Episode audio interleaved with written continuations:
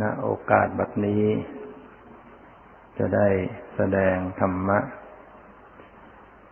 เป็นหลักธรรมคำสอนขององค์สมเด็จพระสัมมาสัมพุทธเจ้า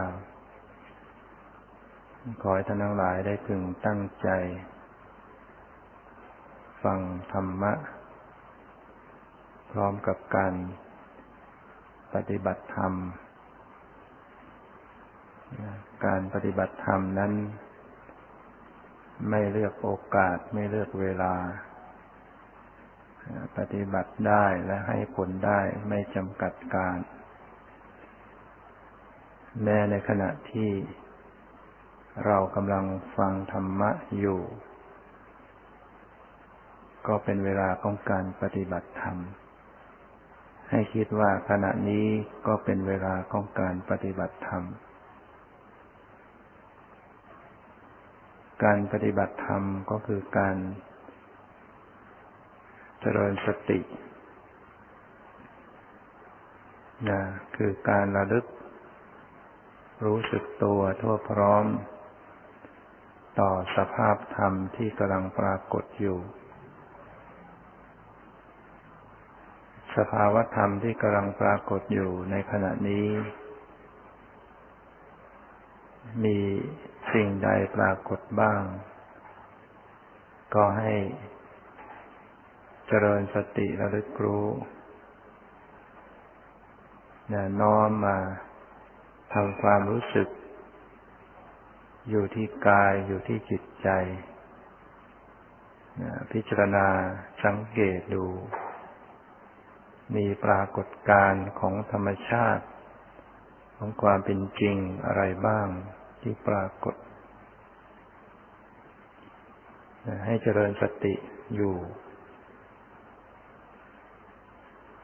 เสียงได้ยิน มีไหมขณะนี้ สติเราลึกรู้เสียงเราลึกรู้สภาพได้ยิน ได้ยินครั้งหนึ่ง สติระลึกรู้ ก็ชื่อว่าได้ ปฏิบัติธรรมเกิดขึ้น ความคิดมีไหมขณะนี้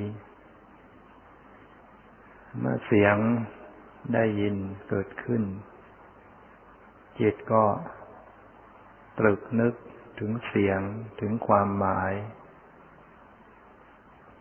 ของเสียงนั้น ว่ามีความหมายอย่างไร ในขณะที่จิตกำลังตรึกนึกอยู่ขณะนี้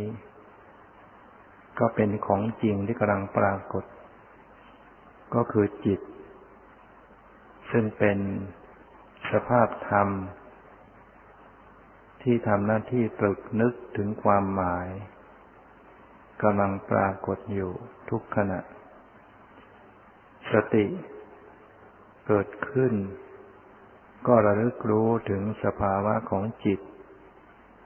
ที่กำลังตรึกนึกอยู่ ความรู้สึกในจิตขณะนี้ มีปรากฏการอย่างไร ก็เป็นสภาพธรรมที่มีจริงอยู่ จิต กำลังรู้สึกสบาย หรือไม่สบาย หรือเฉยเฉยนะหรือว่าจิตกำลังสงสัย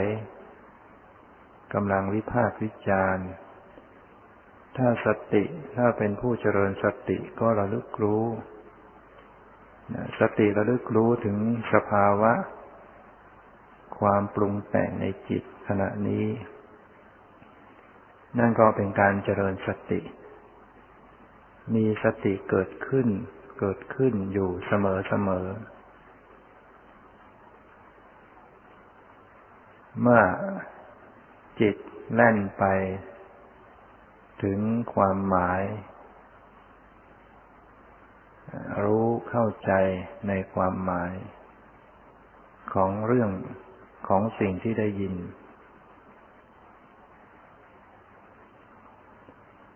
สิ่งที่ได้ยินได้ฟัง ที่จิตตรึกนึกไป อันเป็นความหมาย เป็นเรื่องราว นั่นเป็นสมุติบัญญัติ เรียกว่าอัฏฐบัญญัติ แต่สิ่งที่กำลังเป็นปรมัตเป็นของจริง ก็คือจิตที่กำลังตรึกนึกไปอยู่ หรือสิ่งที่ปรุงในจิต มีอาการวิภาควิจารมีความสงสัย หรือมีความรู้สึก บางครั้งก็อาจจะรู้สึก เอิบอิ่มใจ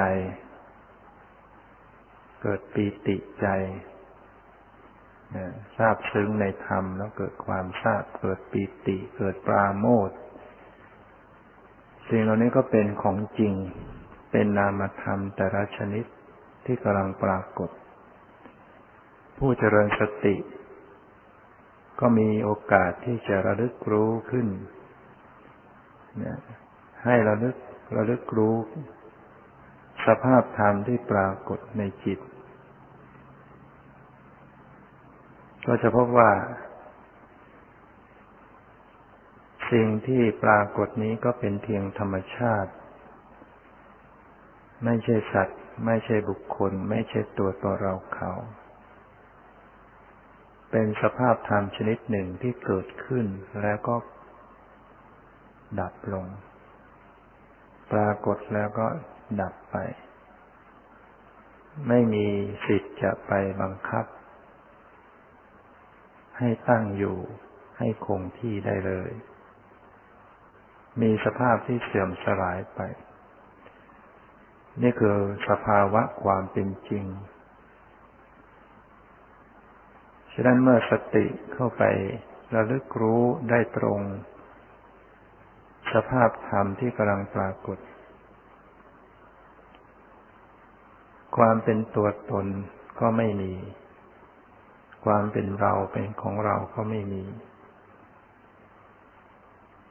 เฉพาะว่าสิ่งที่ปรากฏนั้น ไม่ใช่เรา ไม่ใช่ของเรา เพราะเป็นสภาพธรรมที่บังคับไม่ได้ เกิดแล้วก็หายไปมีแล้วก็เสื่อมสลายไป เป็นสัจธรรมเป็นความจริงที่มีอยู่ คงทนต่อการพิสูจน์ฉะนั้นการปฏิบัติธรรมก็คือการเข้าไปพิสูจน์ความจริงว่าความจริงของชีวิตเป็นอย่างไร พระพุทธพระพุทธเจ้าได้ทรงแสดงไว้ ว่ามันไม่มีตัวตน ไม่มีเราไม่มีของเรา แต่ในความไม่มีตัวตนนั้น ไม่ได้หมายถึงว่ามันไม่มีอะไรเลย ไม่ได้หมายถึงว่ามันว่างเปล่า มันสูญจากทุกสิ่งทุกอย่าง ก็หาไม่ ในความไม่มีตัวตนนั้น มันก็มีสิ่งธรรมชาติที่ปรากฏ เกิดขึ้นและดับลง เป็นเหตุเป็นปัจจัยกันอยู่สิ่งธรรมชาติเหล่านี้แหละ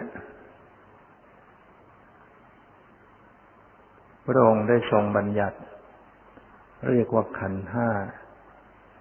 คือเรียกว่ารูปขัน เวทนาขัน สัญญาขัน สังขารขัน และวิญญาณขัน หรือทรงบัญญัติเรียกให้ย่อลงมาว่ารูปธรรมและนามธรรม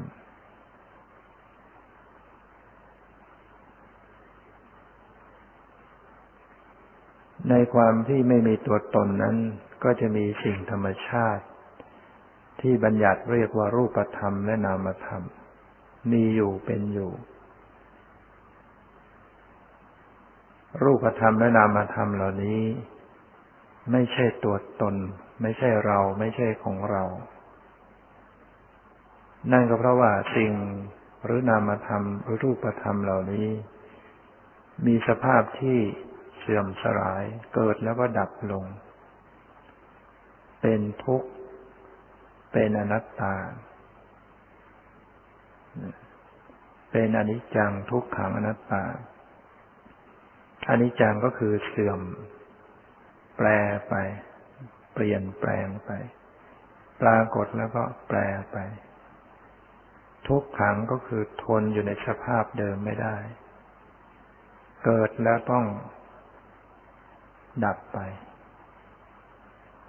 อนัตตาก็คือ บังคับไม่ได้ แต่ก็มีธรรมชาติอยู่ มีสิ่งธรรมชาติที่เกิดดับ เกิดขึ้นแล้วดับลงทันที อย่างรวดเร็วไม่ว่าจะเป็นรูปธรรมนามธรรมชนิดใด มีการเกิดแล้วก็ดับลง ถึงผู้ปฏิบัติจะไม่รู้ไม่เห็น ไม่ได้ดูก็ตาม รูปรามเหล่านี้เขาก็เกิดดับอยู่ตลอดเวลาเนื่องจากว่ารูปธรรมนามธรรมเหล่านี้ มีความเกิดขึ้นและดับลงติดต่อกันอย่างรวดเร็ว ภาษาธรรมะเรียกว่าสันตติ คือการเกิดขึ้นสืบต่อกันอย่างชิดมากเร็วมาก หมายถึงว่า รูปอันหนึ่งเกิดขึ้น ดับลง รูปอันใหม่ เกิดขึ้นต่อดับลง แล้วก็มีรูปอันใหม่เกิดขึ้นดับลง ติดติดกันไป นามธรรมแต่ละชนิดก็เช่นเดียวกัน เกิดขึ้นดับลง แล้วก็มีนามธรรมชนิดใหม่ เกิดขึ้นดับลง เกิดขึ้นดับลง การที่มันเกิดแล้วดับลง เกิดขึ้นแล้วดับลง ติดกันมาก ถี่มาก ไวมาก ผู้ที่ไม่ได้เจริญสติ ผู้ที่ไม่มีญาณปัญญา จึงไม่เห็นความขาดตอน ไม่เห็นความเกิดดับ ไม่เห็นทุกข์ ไม่เห็นอนัตตาได้ ก็จะหลงยึดว่าเที่ยง ไม่ได้เปลี่ยนแปลง เห็นว่าเป็นตัวตน ราะว่า อาการที่มันสืบต่อกันเร็ว เห็นว่ามันตั้งอยู่ มันไม่ได้ดับไป มันคงที่อยู่ มันมีสันฐานเป็นตัวตน เป็นกลุ่มเป็นก้อนอยู่ ความเป็นเรา ความเป็นของเราก็เข้ามาครอบงำด้วยอำนาจของอุปาทาน เข้าไปยึดไว้ถือไว้ ฉะนั้นเพียงผู้ปฏิบัติเจริญสติให้ระลึกรู้เท่าทัน ให้สติมันมีความไวในการจับสภาวะธรรมที่มันเกิดดับรวดเร็วนั้นได้ทัน ปัญญาก็จะเกิดขึ้นหรือวิปัสสนาญาณก็จะเกิดขึ้น หรือ ความรู้หรือญาณะก็จะเกิดขึ้น โดยอาศัยที่สติ เข้าไประลึกรู้เท่าทันต่อรูปนามที่เกิดดับอยู่ปัญญาก็เกิดขึ้น ปัญญาที่เป็นวิปัสสนานี้ ก็คือความรู้ตามความเป็นจริง เป็นความรู้แจ้ง รู้ของจริงตามความเป็นจริงรู้อย่างไรก็คือเข้าไปรู้ รูป รู้นาม และรูปเห็นรูปนามนั้น มีความเกิดดับ มีลักษณะไม่เที่ยงเป็นทุกข์เป็นอนัตตา อย่างนี้เรียกว่าวิปัสสนาญาณเกิดขึ้น หรือปัญญาที่รู้จริงเกิดขึ้นความรู้แจ้งเกิดขึ้นนะต้องรู้เห็นอนิจจังทุกขังอนัตตาของความเป็นจริงของสิ่งที่เป็นจริง จึงจะเป็นเหตุเป็นปัจจัยแห่งการละการคลาย จากการยึดถือ เป็นเราเป็นของเราเป็นสัตว์เป็นบุคคลถ้าไม่เห็นอนิจจังทุกขังอนัตตา ไม่เห็น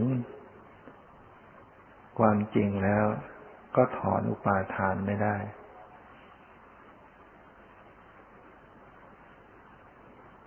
ฉะนั้นการที่จะละคลายอุปาทาน ความยึดมั่นถือมั่นว่าเป็นเราเป็นของเรา ก็โดยที่มีปัญญาเข้าไปรู้แจ้ง ต่อสภาวะความเป็นจริงที่กำลังปรากฏ ปัญญาจะรู้แจ้งก็อาศัยสติ ที่ระลึกรู้ได้เท่าทัน และรู้ได้ตรง ถูกต้องต่อลักษณะของรูปของนามแต่ละอย่าง ก็โดยอาศัยกุศลธรรมต่างๆ เข้ามาประกอบ เช่นสมาธิ ความเพียรเข้ามาประกอบในการทำงานให้สติให้ปัญญาเกิดขึ้น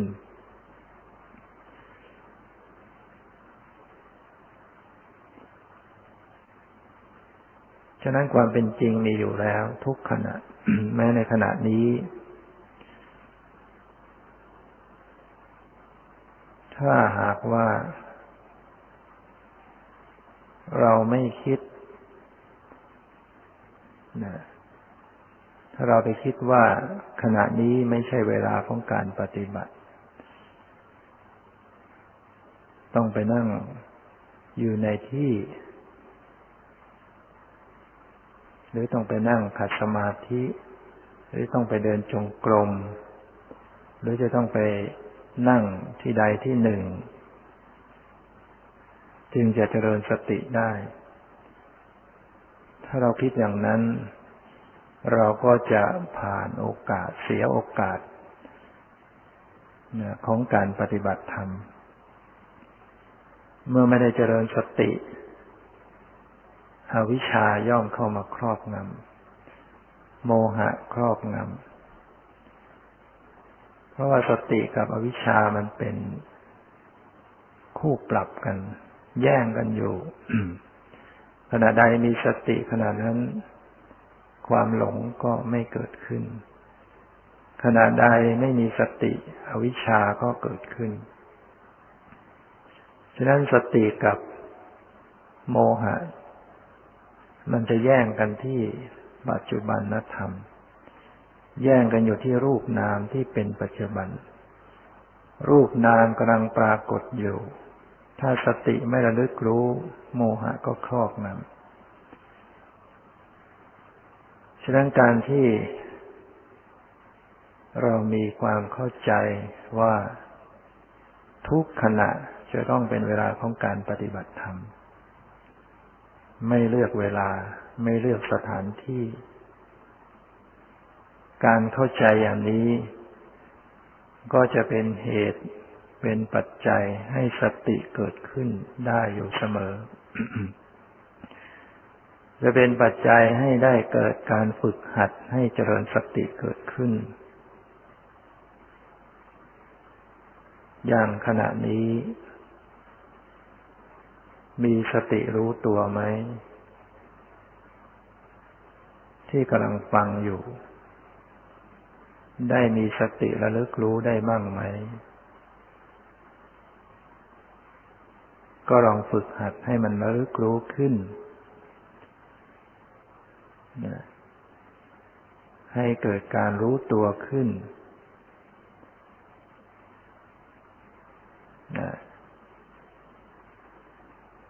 ดูซิว่ามีสภาพธรรมอันใดบ้าง ที่ปรากฏอยู่ขณะนี้ มีรูปมีนามอันใดบ้าง ที่กำลังปรากฏอยู่ขณะนี้ ที่ผ่านไป ปรากฏผ่านไป มีเสียงไหม มีได้ยินไหม มีคิดนึกไหม มีกาย ที่นั่งอยู่นี้ไหม มีเย็น มีร้อน มีตึง มีไหวไหม มีความรู้สึกพอใจไม่พอใจหรือไม่บางครั้ง มีความรู้สึก สงบจิตใจไหม มีความรู้สึกเอิบอิ่มใจบ้างไหม หรือว่าบางครั้งมีความขุ่นมัวในจิต มีภาวะแห่งความสงสัยไหมในขณะนี้ มีภาวะแห่งการตรึกการนึกมีไหม มีลมหายใจไหม มีการเคลื่อนไหวของกายบ้างไหมบางขณะ ในส่วนต่างๆของกาย ก็มีการเคลื่อนไหว แม้ว่า จะสงบสำรวมกิริยาอยู่ก็ตาม การเคลื่อนไหวของกายก็ยังมีอยู่ เช่นที่สวงอกที่หน้าท้อง ใช้สติ เข้าไประลึก ใช้ปัญญาเข้าไปพิจารณา มีความรู้สึกไหมว่ามีการเคลื่อนไหว มีความสะเทือน มีความกระเพื่อม จะเป็นที่สวงอก จะเป็นที่หน้าท้อง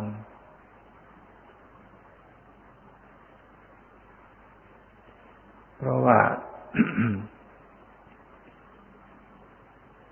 กายนี้จะต้องมีการ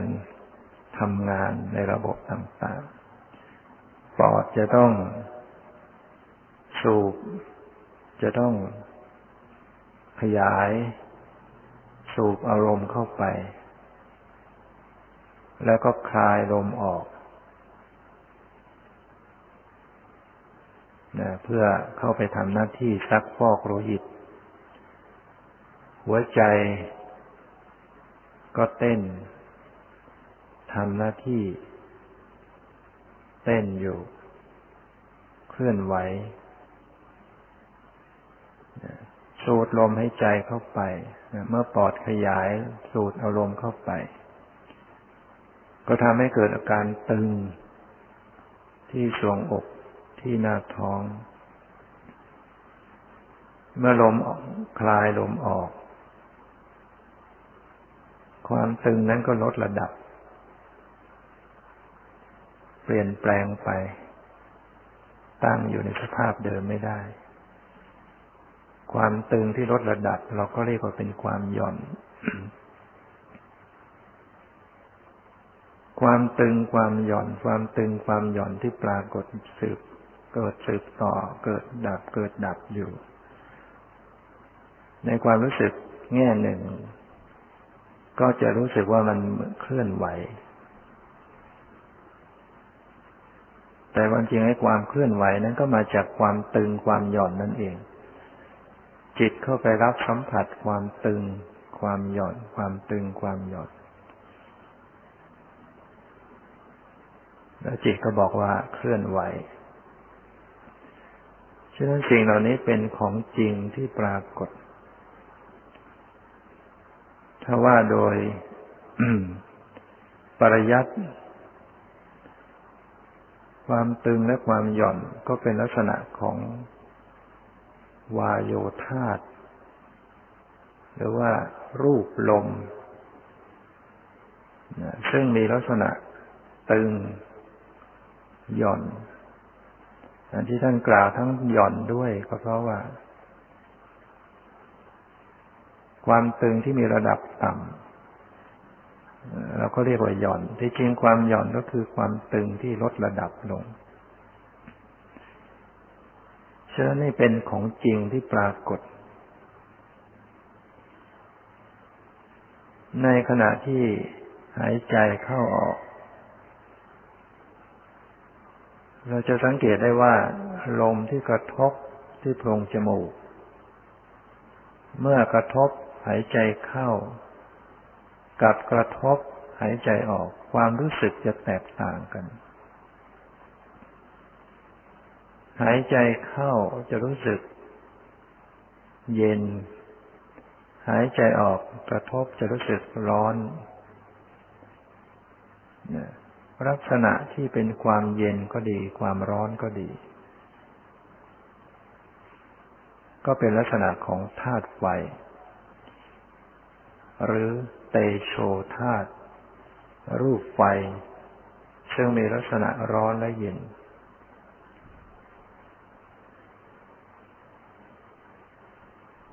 บางส่วนของกายก็จะรู้สึกกระทบ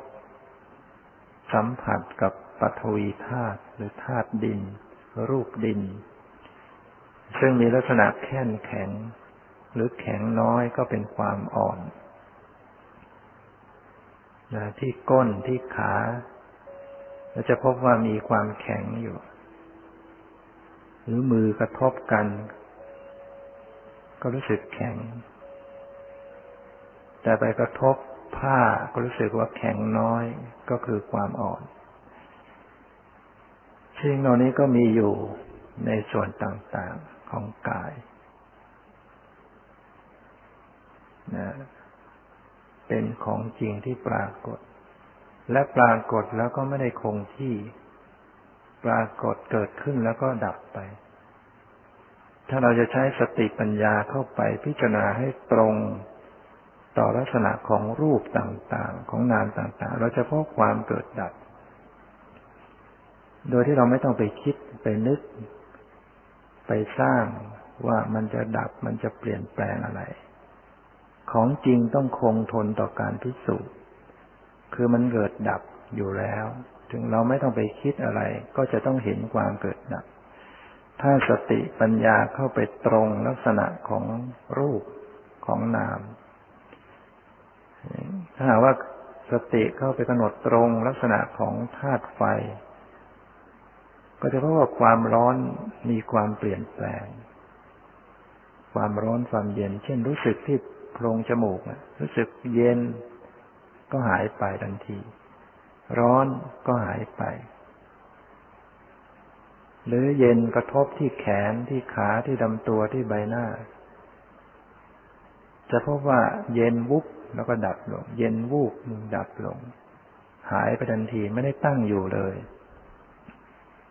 เย็นแขนซ้ายกับแขนขวาก็ไม่พร้อมกัน แม้แต่ในแขนเดียวกัน มันก็เย็นเย็นเย็นเย็นในส่วนต่างๆ ถ้าสติมีความไว มีความคม จะพบความเกิดดับ สลับกันอย่างมากมายของรูปธรรม ที่กายในส่วนต่างๆฉะนั้นการประพฤติปฏิบัตินั้นไม่ใช่ไปดูอะไรที่มันลี้ลับ เกินไปกว่าสิ่งที่กล่าวเหล่านี้ การปฏิบัติก็ดูสิ่งธรรมชาติที่มันอยู่จริงๆนะสภาพธรรมที่มีอยู่จริง ๆ โดยที่เราไม่ต้องไปนึกคิดไม่ต้องไปสร้างอะไรขึ้นมา มันมีอยู่แล้วมันมันมันท้าให้พิสูจน์อยู่แล้วนะของจริงมันท้าพิสูจน์ มันคงทนต่อการพิสูจน์ เป็นเหมือนกันหมด สิ่งเหล่านี้เหมือนกันหมด เกิดขึ้นกับใครผู้ใด ไม่ว่าชาติไหนก็เป็นอยู่อย่างนี้ จึงตรงกับความหมายของลักษณะของคำว่าปรมัตธรรม ที่ว่าธรรมชาติที่มีไม่มีการผิดแปลกผันแปรแต่อย่างใด เป็นธรรมอันประเสริฐ คือไม่มีการผิดแปลกผันแปรแต่อย่างใด ก็อย่างนี้แหละ มันไม่ผิดแปลก เพราะว่า มันคงทนต่อการพิสูจน์ มันคงลักษณะอย่างนี้ ลมก็คงลักษณะเคร่งตึง เกิดขึ้นกับใครเกิดขึ้นอย่างไร ก็เป็นอย่างนี้เรียกว่าไม่มีการผิดแปลกพันแปรแต่อย่างใด และเป็นธรรมที่เป็นประธานของอัฏฐบัญญัติและนามบัญญัติก็หมายถึงว่าสิ่งเหล่านี้ของจริงๆนี่มันมีอยู่แล้ว เป็นฐานรองรับเป็นแก่นอยู่แล้ว ความเป็นสมมุติเข้ามาสวมอีกทีหนึ่งใส่ชื่อเราเรียกลงไปว่า ชื่อว่าแขน ชื่อว่าขาชื่อว่าหู ชื่อว่าศีรษะ ชื่อว่านายดำนายแดง นี่เป็นเรื่องสมมุติ เข้ามาสวมไว้ ของจริง ๆ นั้นมีอยู่ เป็นประธานอยู่ เป็นแก่นอยู่ ความหมายก็เข้ามาสวม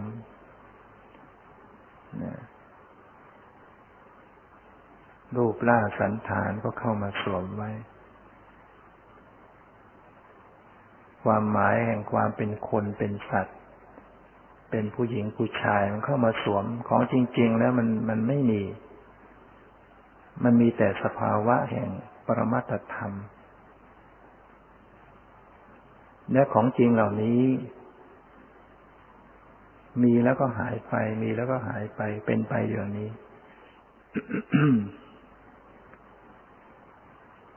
ฉะนั้นการประพฤติปฏิบัติธรรมก็ฝึกการให้มีสติ ฝึกการให้มีการระลึกรู้ ให้มีการพิจารณา อยู่เสมอเสมอเนืองเนืองบ่อยบ่อยเนืองเนืองฝึกการให้มีสติตามรู้และลึกรู้เท่าทันอยู่เสมอกับรูปนามที่กำลังปรากฏ และก็ไม่เฉพาะแต่ทางกายเท่านั้น ยังปรากฏในทวารอื่น ๆ ทางตา ทางหู ทางจมูก ทางลิ้นด้วย ทางใจด้วย ก็รวมหกทางด้วยกัน หรือว่า ที่เชื่อมต่อทั้งหกที่ เรียกภาษาธรรมะว่า อายตนะทั้งหก ตา หู จมูก ลิ้น กาย ใจ หรือว่า ว่าโดยทวารเป็นที่ผ่านเข้าออก ก็มีหกทางเช่นเดียวกัน ประตูตาประตูหูจมูกลิ้นกายใจ ซึ่งจะมีปรมัตธรรมมีความจริงเกิดอยู่ที่เนี้ยเกิดอยู่ที่ตาที่หูที่จมูกที่ลิ้นที่กายที่ใจ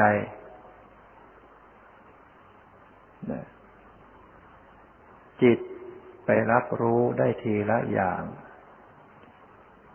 จิตไปรับรู้ได้ทีละทวารจิตไปรับรู้ได้ทีละแห่ง ทีละจุด ความเย็นร้อนอ่อนแข็งหย่อนตึง หรือสีเสียงกลิ่นรสหรือเรื่องราวต่างๆ จะปรากฏขึ้นมาได้ ต่อเมื่อจิตเข้าไปรับรู้ และจิตเข้าไปรับรู้นั้นต้องรู้ได้ทีละอย่าง ขณะใดที่จิตไปรู้เสียง คือการได้ยิน ความรับรู้ในส่วนอื่น ๆ จะไม่มีเกิดขึ้นในขณะนั้น ไม่ว่าจะการเห็นการได้รู้สึกเย็นร้อนอ่อนแข็ง รู้สึกคิดนึกไม่มีในขณะนั้น ในขณะที่กำลังปรากฏการแห่งการรู้เสียงหรือการได้ยินเกิดขึ้น การรู้ในทางอื่นจะไม่มีในขณะนั้น แต่ขณะใดที่เกิดการเห็น การรู้ทางตาเกิดขึ้นคือการเห็น การรับรู้ในส่วนอื่นก็ไม่มีในขณะนั้น ไม่ว่าจะได้ยิน ไม่ว่าจะรู้เย็นร้อน ไม่ว่าจะคิดนึกจะต้องไม่มีในขณะที่กำลังเห็น สัจธรรมความเป็นจริงเป็นอย่างนั้นที่พระองค์ ได้ทรงแสดงไว้ ในขณะที่กำลังคิดนึกกำลังตรึกกำลังคิดนึก ในขณะนั้นก็จะไม่มีการเห็น การได้ยิน หรือการรับรู้ในทางอื่น จิตจะรับรู้ได้ทีละอารมณ์เท่านั้น แต่เนื่องจากว่าจิต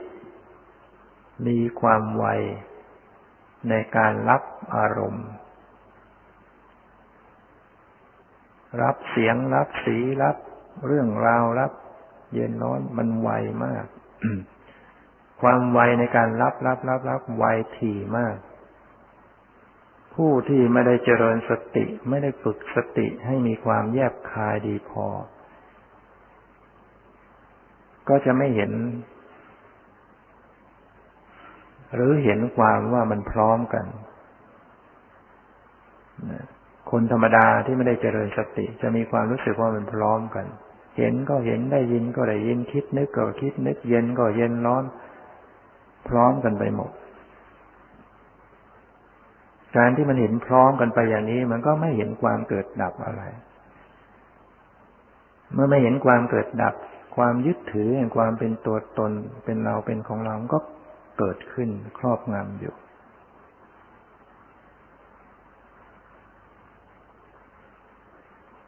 แต่ขณะใดผู้ปฏิบัติได้ฝึกหัด ให้สตินั้นมันเกิดขึ้นเกิดขึ้นเกิดขึ้น มีความคม มีความไวระลึกระลึกระลึกได้ไว ซึ่งต้องอาศัยการอบรมเราบังคับไม่ได้ด้วย บังคับให้สติมันเกิดเกิดเกิดก็ไม่ได้ มันเป็นเรื่องของการต้องฝึกอบรมเหตุปัจจัยของสติมันจึงค่อยๆเป็นเหตุเป็นปัจจัยสติมันสมบูรณ์ขึ้น มันมีความคมมีความไวขึ้น เมื่อสติมันมีความคมความไวมันก็ไปจับได้ว่าขณะใดเห็นขณะนั้น ไม่มีอย่างอื่น พอไปมีอย่างอื่น การเห็นต้องดับลงแล้วพอคิดนึกอ่าได้ยินดับลง พอได้ยินความคิดนึกไม่มี พอคิดนึกความได้ยินไม่มีจะพบภาวะแห่งความเกิดดับ เมื่อเห็นว่าสิ่งนี้ปรากฏหายไปเอาสิ่งโน้นเกิดขึ้นหายไปเอาสิ่งนี้เกิดขึ้นหายไปจน เกิดหายเกิดหายเกิดหายต่าง ๆ ในทวารทั้งหกเมื่อเห็นอย่างนี้เห็นมากเห็นความเกิดดับอย่างนี้มาก เราไม่ต้องบังคับให้ปัญญามันเกิดขึ้น ความรู้แจ้งย่อมจะปรากฏขึ้นเองว่าไม่เที่ยง ว่าเป็นทุกข์คือทนอยู่สภาพเดิมไม่ได้ ว่าเป็นอนัตตาบังคับบัญชาไม่ได้ความรู้สึกอันนี้ซึ่งเป็นตัวปัญญาเนี่ย จะเกิดขึ้นเอง โดยที่ไม่ต้องไปคิดไปนึกว่าสิ่งเหล่านี้ไม่เที่ยงสิ่งเหล่านี้เป็นทุกข์สิ่งเหล่านี้เป็นอนัตตา ปัญญาอย่างนี้แหละ ที่เรียกว่าภาวนามยปัญญามันเป็นปัญญาที่เรียกว่าวิปัสนาหรือเป็นญาณ เป็นญาณะเป็นปัญญา ที่รู้แจ้ง ที่รู้จริง ไม่ใช่เกิดจากการคิดเอา เพราะปัญญาที่เกิดจากการคิดเอานั้นมันก็มีได้ จะคิดจะนึก ให้เห็นว่ามันไม่เที่ยงเราก็คิดได้ จะคิดจะนึกให้เห็นว่ามันเป็นทุกข์เราก็คิดได้ จะคิดจะนึกให้เห็นว่ามันเป็นอนัตตา เราก็คิดได้ แต่นั่นมันคือการคิดเอา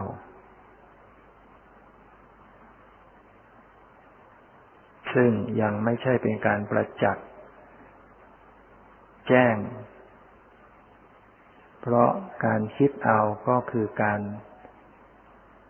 นึกถึงสิ่งที่ผ่านไปแล้ว นึกถึงสิ่งที่ยังไม่เกิดขึ้น มาประมวลเข้ากัน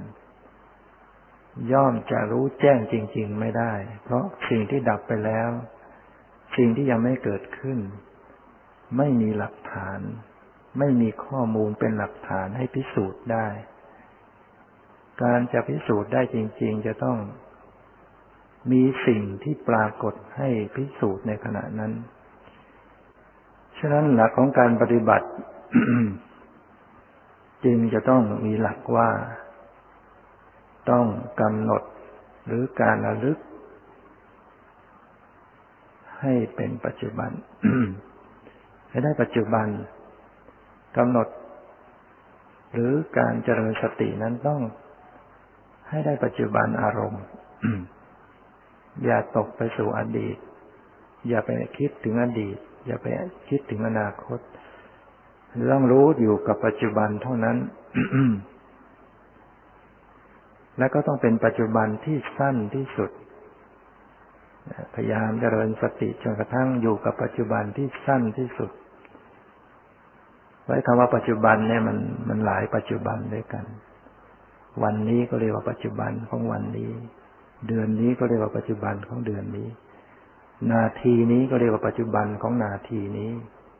วินาทีนี้ก็เรียกว่าปัจจุบันของวินาวินาทีนี้ ปัจจุบัน ที่จะเป็นข้อมูลแห่งความรู้แจ้ง จะต้องเป็นปัจจุบันที่ที่แวบแวบนิดเดียวเท่านั้นที่สั้นที่สุดนะที่เสี้ยวของวินาทีนะความพิสูจน์ความรู้แจ้งนั้นอยู่ที่ปัจจุบันจริง ๆ ชั่วนิดเดียว นิดเดียว แวบเดียวเท่านั้น จึงจะเรียกว่าเป็นปัจจุบัน เพราะว่ารูปนามมันเกิดดับไวนะ เกิดดับไวตามบริยัติเราก็จะพบว่าท่านแสดงไว้ว่า ชั่วลัดนิ้วมือเดียว เกิดดับไปแสนโกรธขณะ ฉะนั้นความไวถึงระดับนั้นเราคงจับไม่ได้คงไม่มีปัญญาพอที่จะไปจับว่ารูปนาม ว่าสภาวธรรมนั้นชั่วลัดนี้มือเดียวเกิดดับตั้งแสนโกรธขนาดแสนโกรธนะสิบล้านจริงเป็นโกรธแล้วแสนโกรธเนี่ยมันขนาดไหน ชั่วลัดนี้ชั่วแวบชั่วลัดนิ้วมือเดียว แสนโกรธขนาด นั่นคือปัญญาของพระพุทธเจ้าเท่านั้น ที่ท่านสามารถไปรู้ไปจับได้ ท่านก็นำมาแสดงไว้ แต่ว่าปัญญาอย่างเราคงคงไม่ถึงอย่างนั้น ถึงอย่างนั้นไม่ไม่พอ ไม่มีปัญญาพอที่จะไปจับ ได้ทุกขณะของจิตจริง ๆ แต่แม้ว่าเราจะไม่ทันทุกขณะของจิตของนามธรรมของรูปธรรมจริง ๆ ได้ทุกขณะ ในความรู้สึกของของผู้ปฏิบัติก็จะรู้สึกมันไวเหลือเกินนะนะมันมีความไว การเห็นเห็นความเกิดดับไวนะ มันก็เพียงพอต่อการที่จะนะกระชากความรู้สึกในจิตเป็นปัญญาออกมาว่าไม่เที่ยงสิ่งเหล่านี้ไม่เที่ยง สิ่งเหล่านี้เป็นทุกข์สิ่งเหล่านี้เป็นอนัตตาได้นะเพียงพอต่อการที่จะให้เกิดการ ถอนการคลายจากการยึดถือว่าเป็นตัวตนได้ ฉะนั้นนี่คือขั้นตอนของการประพฤติปฏิบัติที่จะเป็นไป อีกประการหนึ่งก็คือว่า การระลึกรู้นั้นต้องตรงต่อลักษณะของรูปของนามด้วย ถ้าการระลึกรู้ไม่ตรง มันก็แจ้งไม่ได้ เพราะถ้าไม่ตรงก็แสดงว่าไปสู่สมมุติแหละ ถ้าไม่ตรงลักษณะของของปรมัตหรือของรูปของนาม มันก็จะไพร่ไปที่บัญญัติทันทีนะถ้าไม่ตรงปรมัตมันก็ต้องไปบัญญัติอย่างแน่นอน ถ้าผู้ปฏิบัติ เจริญสติไปอยู่กับบัญญัติอารมณ์ โดยเข้าใจว่านั่นคือปรมัตก็จะไม่เกิดปัญญาขึ้นได้ ในลักษณะที่เห็นความเกิดดับ เห็นอนิจจังทุกขังนัตตา นอกจากจะคิดเอาเอง เพราะว่าบัญญัตินั้น เป็นอสังคตธรรม เป็นธรรมที่ไม่ได้ถูกปรุงแต่งด้วยปัจจัยทั้งสี่จึงไม่มีภาวะแห่งความเกิดดับ เมื่อไม่มีภาวะแห่งความเกิดดับ มันก็แสดงอนิจจังทุกขังนัตตาไม่ได้ สิ่งเครื่องหมายแห่งอนิจจังทุกขังนัตตานั้น มันจะต้องฉายมาจากสิ่งที่เกิดดับ เครื่องหมายแห่งอนิจจังทุกขังนัตตานั้นต้อง ออกมาจากสิ่งที่มีความเกิดดับ เท่านั้น ถ้าสิ่งเหล่านั้นไม่มีความเกิดดับแล้ว เครื่องหมายแห่งนิจจังทุกขังนัตตามันมันไม่เกิดไม่มีได้ เช่นว่ามันเกิดแล้วก็เกิดอยู่ตลอดเวลาอย่างนั้นมันก็แสดงว่าเที่ยงอยู่ เกิดแล้วไม่แปลไปเลย มันก็แสดงว่าเที่ยงเกิดแล้วไม่ดับไปเลย มันก็แสดงว่า ไม่ใช่เป็นทุกข์แล้วคือมันมันทนอยู่ได้ในสภาพเดิมนั้น มันก็แสดงความเป็นอัตตาตัวตนได้ มันสามารถจะบังคับให้อยู่อย่างนั้นได้ ฉะนั้นอนิจจังทุกขังนัตตา อันเป็นเครื่องหมายนี้มันจะต้องออกมาจาก ความเกิดดับ และสิ่งที่จะเกิดจะดับนั้นก็ต้องเป็นสังคตธรรม เป็นธรรมที่ถูกปรุงแต่งด้วยปัจจัยทั้งสี่นั่นก็คือต้องเป็นปรมัตธรรม หรือเรียกว่ารูปธรรมนามธรรม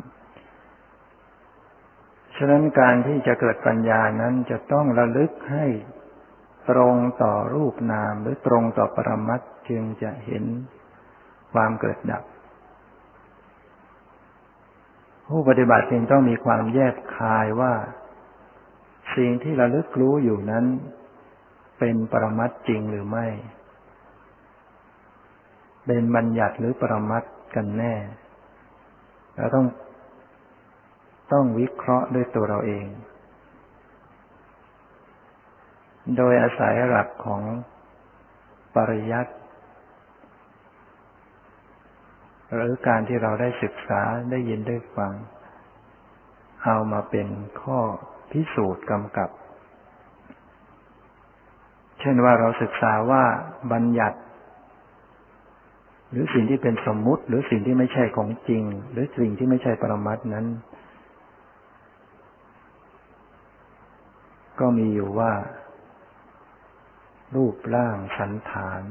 หรือความหมาย หรือชื่อภาษา นี่คือบัญญัตินั้นสิ่งที่สติเข้าไประลึกรู้อยู่ ก็สังเกตดูว่ามันใช่ความหมายไหม มันเป็นรูปร่างไหม มันเป็นชื่อภาษาไหม ถ้าสังเกตดูว่าเออมันเป็นรูปร่างสันฐานสังเกตดูว่ามันเป็นรูปร่าง มันมีรูปร่างมันมีสัดส่วน เราก็ต้องตัดสินใจได้ว่า นี่เป็นบัญญัติ มันเป็นความหมายหรือเปล่า ถ้ารู้สึกว่ามันเป็นความหมาย ก็ต้องตัดสินใจได้ว่า นี่เป็นบัญญัติอารมณ์ มันเป็นชื่อไหม เป็นภาษาไหม ถ้ามันเป็นชื่อภาษาอยู่เราก็ตัดสินใจว่านี่คือบัญญัติ เมื่อรู้เมื่อเห็นว่านี่มันเป็นบัญญัติ ก็จะต้องรู้จักละ จากการดูบัญญัตินั้น หรือการปล่อยจากการดูบัญญัตินั้น หันเข้ามาให้ตรงต่อปรมัตนะเรียกว่ารู้จักจูนเครื่อง จูนสติของเราให้ถูกนะเบน นะให้มันเข้ามาตรงต่อปรมัตธรรม ถ้ามันตรงต่อปรมัตมันจะพบความเปลี่ยนแปลงนะเช่นตรงต่อลักษณะของจิต สติกำหนดตรงลักษณะของจิต คือสภาพรับรู้อารมณ์เนี่ยจะเพราะว่ามันเปลี่ยนแปลงทันที มันหายทันที สภาพรู้อารมณ์เนี่ยคือเป็นลักษณะของจิตเนี่ยพอรู้มันก็หายทันที สติเข้าไปรู้จิตเนี่ย มันหายทันทีนะปรากฏการแห่งการรับรู้อารมณ์เนี่ย จะหายลงทันที หมดไปทันที จะเห็นลักษณะความเกิดแล้วก็หายไปทันที ถ้าว่า กำหนดไม่ตรงลักษณะของจิต อาจจะไพร่ไปสู่เรื่องราว ซึ่งเป็นบัญญัติ มันก็อยู่อย่างนั้นเฉยอยู่อย่างนั้น นิ่งอยู่อย่างนั้น ไม่มีอะไรเปลี่ยนแปลงเหมือนกับผู้ปฏิบัติที่ปฏิบัติไปแล้ว มีสมาธิเกิดขึ้น กายไม่รู้สึก ลมหายใจไม่รู้สึก จิต ก็ไปรับความว่าง จริงอยู่ในภาวะของจิตนั้นมีสมาธิ มีความสงบ มีความสุข มีความเอิบอิ่มใจ แต่อารมณ์ของจิตนั้น มันว่างไปหมด มันไม่มีอะไร มันว่างเปล่า ไม่เห็นมีความเกิดดับเปลี่ยนแปลงตรงไหน นั่นก็เพราะว่าความว่างเปล่านั้นมันเป็นบัญญัติอารมณ์ มันไม่ใช่ของจริง มันจึงไม่ได้แสดงความเกิดดับให้ดูได้ ฉะนั้นในขณะที่จิตมีสมาธิเข้าไปรู้ความว่างอยู่ สิ่งที่เป็นอารมณ์คือความว่างนั้นเป็นบัญญัติ แต่สิ่งที่เป็นปรมัตเป็นของจริงนั้นก็ยังมีอยู่ในขณะนั้นๆนนนั่นก็คือสภาพที่ไปรู้ความว่างนั่นเอง หรือลักษณะของจิต นั่นแหละเป็นของจริงที่กำลังมีอยู่กำลังเกิดดับอยู่ นอกจากจิตแล้วสิ่งที่ร่วมกับจิต ก็มีอยู่ต่างๆ เช่นมีลักษณะของสมาสมาธิคือความสงบ ลักษณะของเอกตา มีลักษณะของวิตก มีลักษณะของวิจารแล้วมีลักษณะของปีติ หรือมีลักษณะของความสุข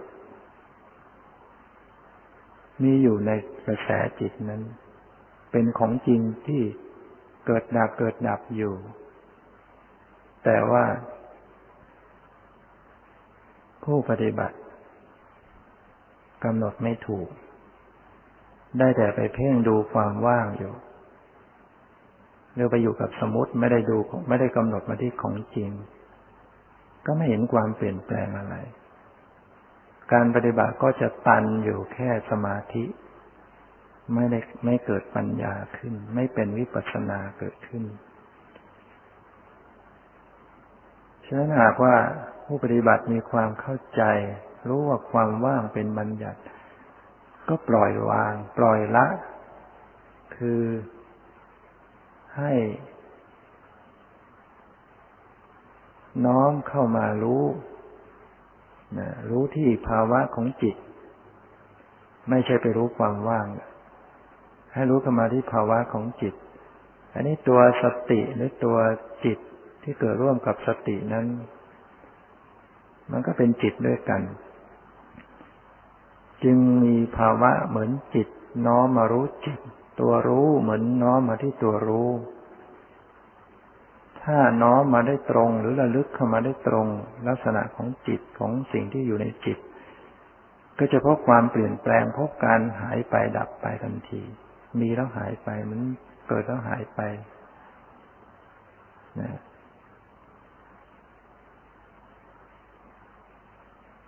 ฉะนั้นจึงมีความสำคัญแห่งการปฏิบัติที่จะต้องศึกษา ให้เข้าใจถึงปรมัตและบัญญัติ ให้ดีให้ถ่องแท้ ตามที่กล่าวแล้วว่า เจริญสตินั้นต้องระลึกเข้ามาที่ปรมัตและให้ตรง ปัจจุบันให้ได้ปัจจุบัน นอกจากจะให้ตรงปรมัตแล้วต้องให้ได้ปัจจุบันด้วย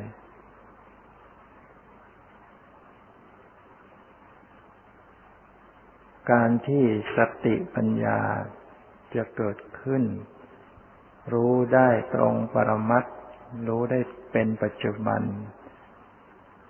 ได้ละเอียด ได้ติดต่อกันนั้น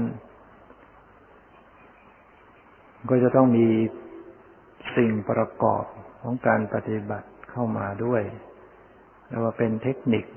ของการปฏิบัติ นั่นก็คือว่า จะต้องตรวจสอบ การดำเนินภาวะการปฏิบัตินั้น ว่ามีความเป็นปกติไหมความเป็นปกตินั่นแหละคือความพอดี ถ้าขณะใดที่ไม่เป็นปกติ มันก็ไม่พอดี ไม่อยู่ตรงกลาง มันตึงมันหย่อน การเข้าไปเพ่ง เข้าไปจ้องเข้าไปจะจับนั่นถือว่าตึงแล้วการเผลอเลอล่องลอย นั่นถือว่าหย่อนนะทำยังไงที่ว่า ไม่เข้าไปเพ่งจับจ้องและไม่เผลอเลยนะมันอยู่ตรงกลางนั่นแหละนั่นแหละมันจะเป็นลักษณะที่ปกติและพอดีเป็นมัชชิมาปฏิปทาสายกลาง จริง ๆ สิ่งที่เป็นตัวทำให้เกิดการตึงเกินไป นั่นก็คือตัวตัณหา หรือความอยาก ถ้าผู้ปฏิบัติ ไม่ได้พิจารณาจิตใจตัวเอง ปล่อยให้ความอยากเข้ามาครอบงำการปฏิบัตินั้นก็จะตึงนะเข้าไปในข้างแห่งการตึง ความอยากอะไร อยากจะจับให้ทัน อยากจะให้มันได้ความสงบ อยากจะเห็น อยากจะรู้ให้ทัน นี่คือความอยากนี่คือตัณหาทั้งนั้น จะต้องอ่านในใจตัวเองออกว่า มีภาวะแห่งตัณหาไหมจะต้องปรับให้ตัณหานั้นออกไปจากใจด้วยการรู้เท่าทันอ่านจิตใจตัวเองให้ออก หรือว่า พูดภาษาแห่งการปฏิบัติก็คือว่า ปฏิบัติแบบต้องไม่เอาอะไรภาวะในจิตนั้นต้องไม่เอาอะไรจริง ๆ ในการที่ดำเนินการปฏิบัติ ถ้ามันคิดจะเอาอะไรแล้วมันตัณหาเข้ามาแล้วทำเหมือนไม่ได้คิดอยากจะได้อะไร ไม่ต้องการอะไร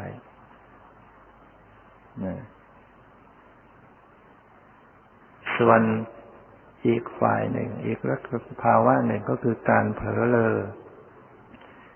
นี่ตกไปในข้างหย่อนนะเผลอล่องลอย นี่ก็แสดงว่า ขาดการพิจารณาขาดสัมปชัญญะ ถ้ารู้ว่ามีการเผลอเลอล่องลอยหลงลืมเราก็ต้องเพิ่มสัมปชัญญะ เพิ่มการใส่ใจ เพิ่มการพิจารณาเข้าไป แต่อย่าให้เกินเลย อย่าให้มากทำมากแล้วมันก็ตัณหาเข้ามาฟอกงำอีกการใส่ใจการพิจารณาซึ่งเป็นสัมปชัญญะนั้น ไม่ใช่ว่าคิดมากๆนะวินิจฉัยมากๆนะการคิดมาก การพิจารณาอย่างนั้นมันเป็นเรื่องอดีตอนาคตเข้ามาแทรก การใส่การที่มีสัมปชัญญะนั้น ก็เป็นเพียงการสังเกต การพิจารณาสั้นๆนะพิจารณาสังเกตชั่วระยะขณะที่รูปนามกำลังปรากฏเท่านั้น สังเกตชั่วนั้น ชั่วขณะนั้นผ่านไปแล้วก็แล้วไป แล้วก็สังเกตอันใหม่ สังเกตอันใหม่ อย่าให้คิด อย่าให้พิจารณามาก ถ้าพิจารณามากแล้ว ก็จะเป็นจินตายาน เป็นปัญญาที่เกิดจากการคิดนึกเอา ตกไปสู่อดีตอนาคต สิ่งที่เป็นปัจจุบันที่กำลังเกิดมาเกิด ปรากฏปรากฏจะไม่รู้เลยอันนี้นี่คือเรื่องของการประพฤติปฏิบัตินะก็ขอให้ท่านทั้งหลายได้ พยายามพิจารณาสังเกตใครควรตรวจสอบให้ดี พยายามประพฤติปฏิบัติให้ยิ่งไป เพราะว่าชีวิตนี้ไม่เที่ยงแท้แน่นอน ชีวิตของเรานั้นไม่ยั่งยืนอะไร ความตายเป็นของแน่นอน ที่ต้องมาถึงตัวเราเราจึงไม่ควรประมาทในชีวิต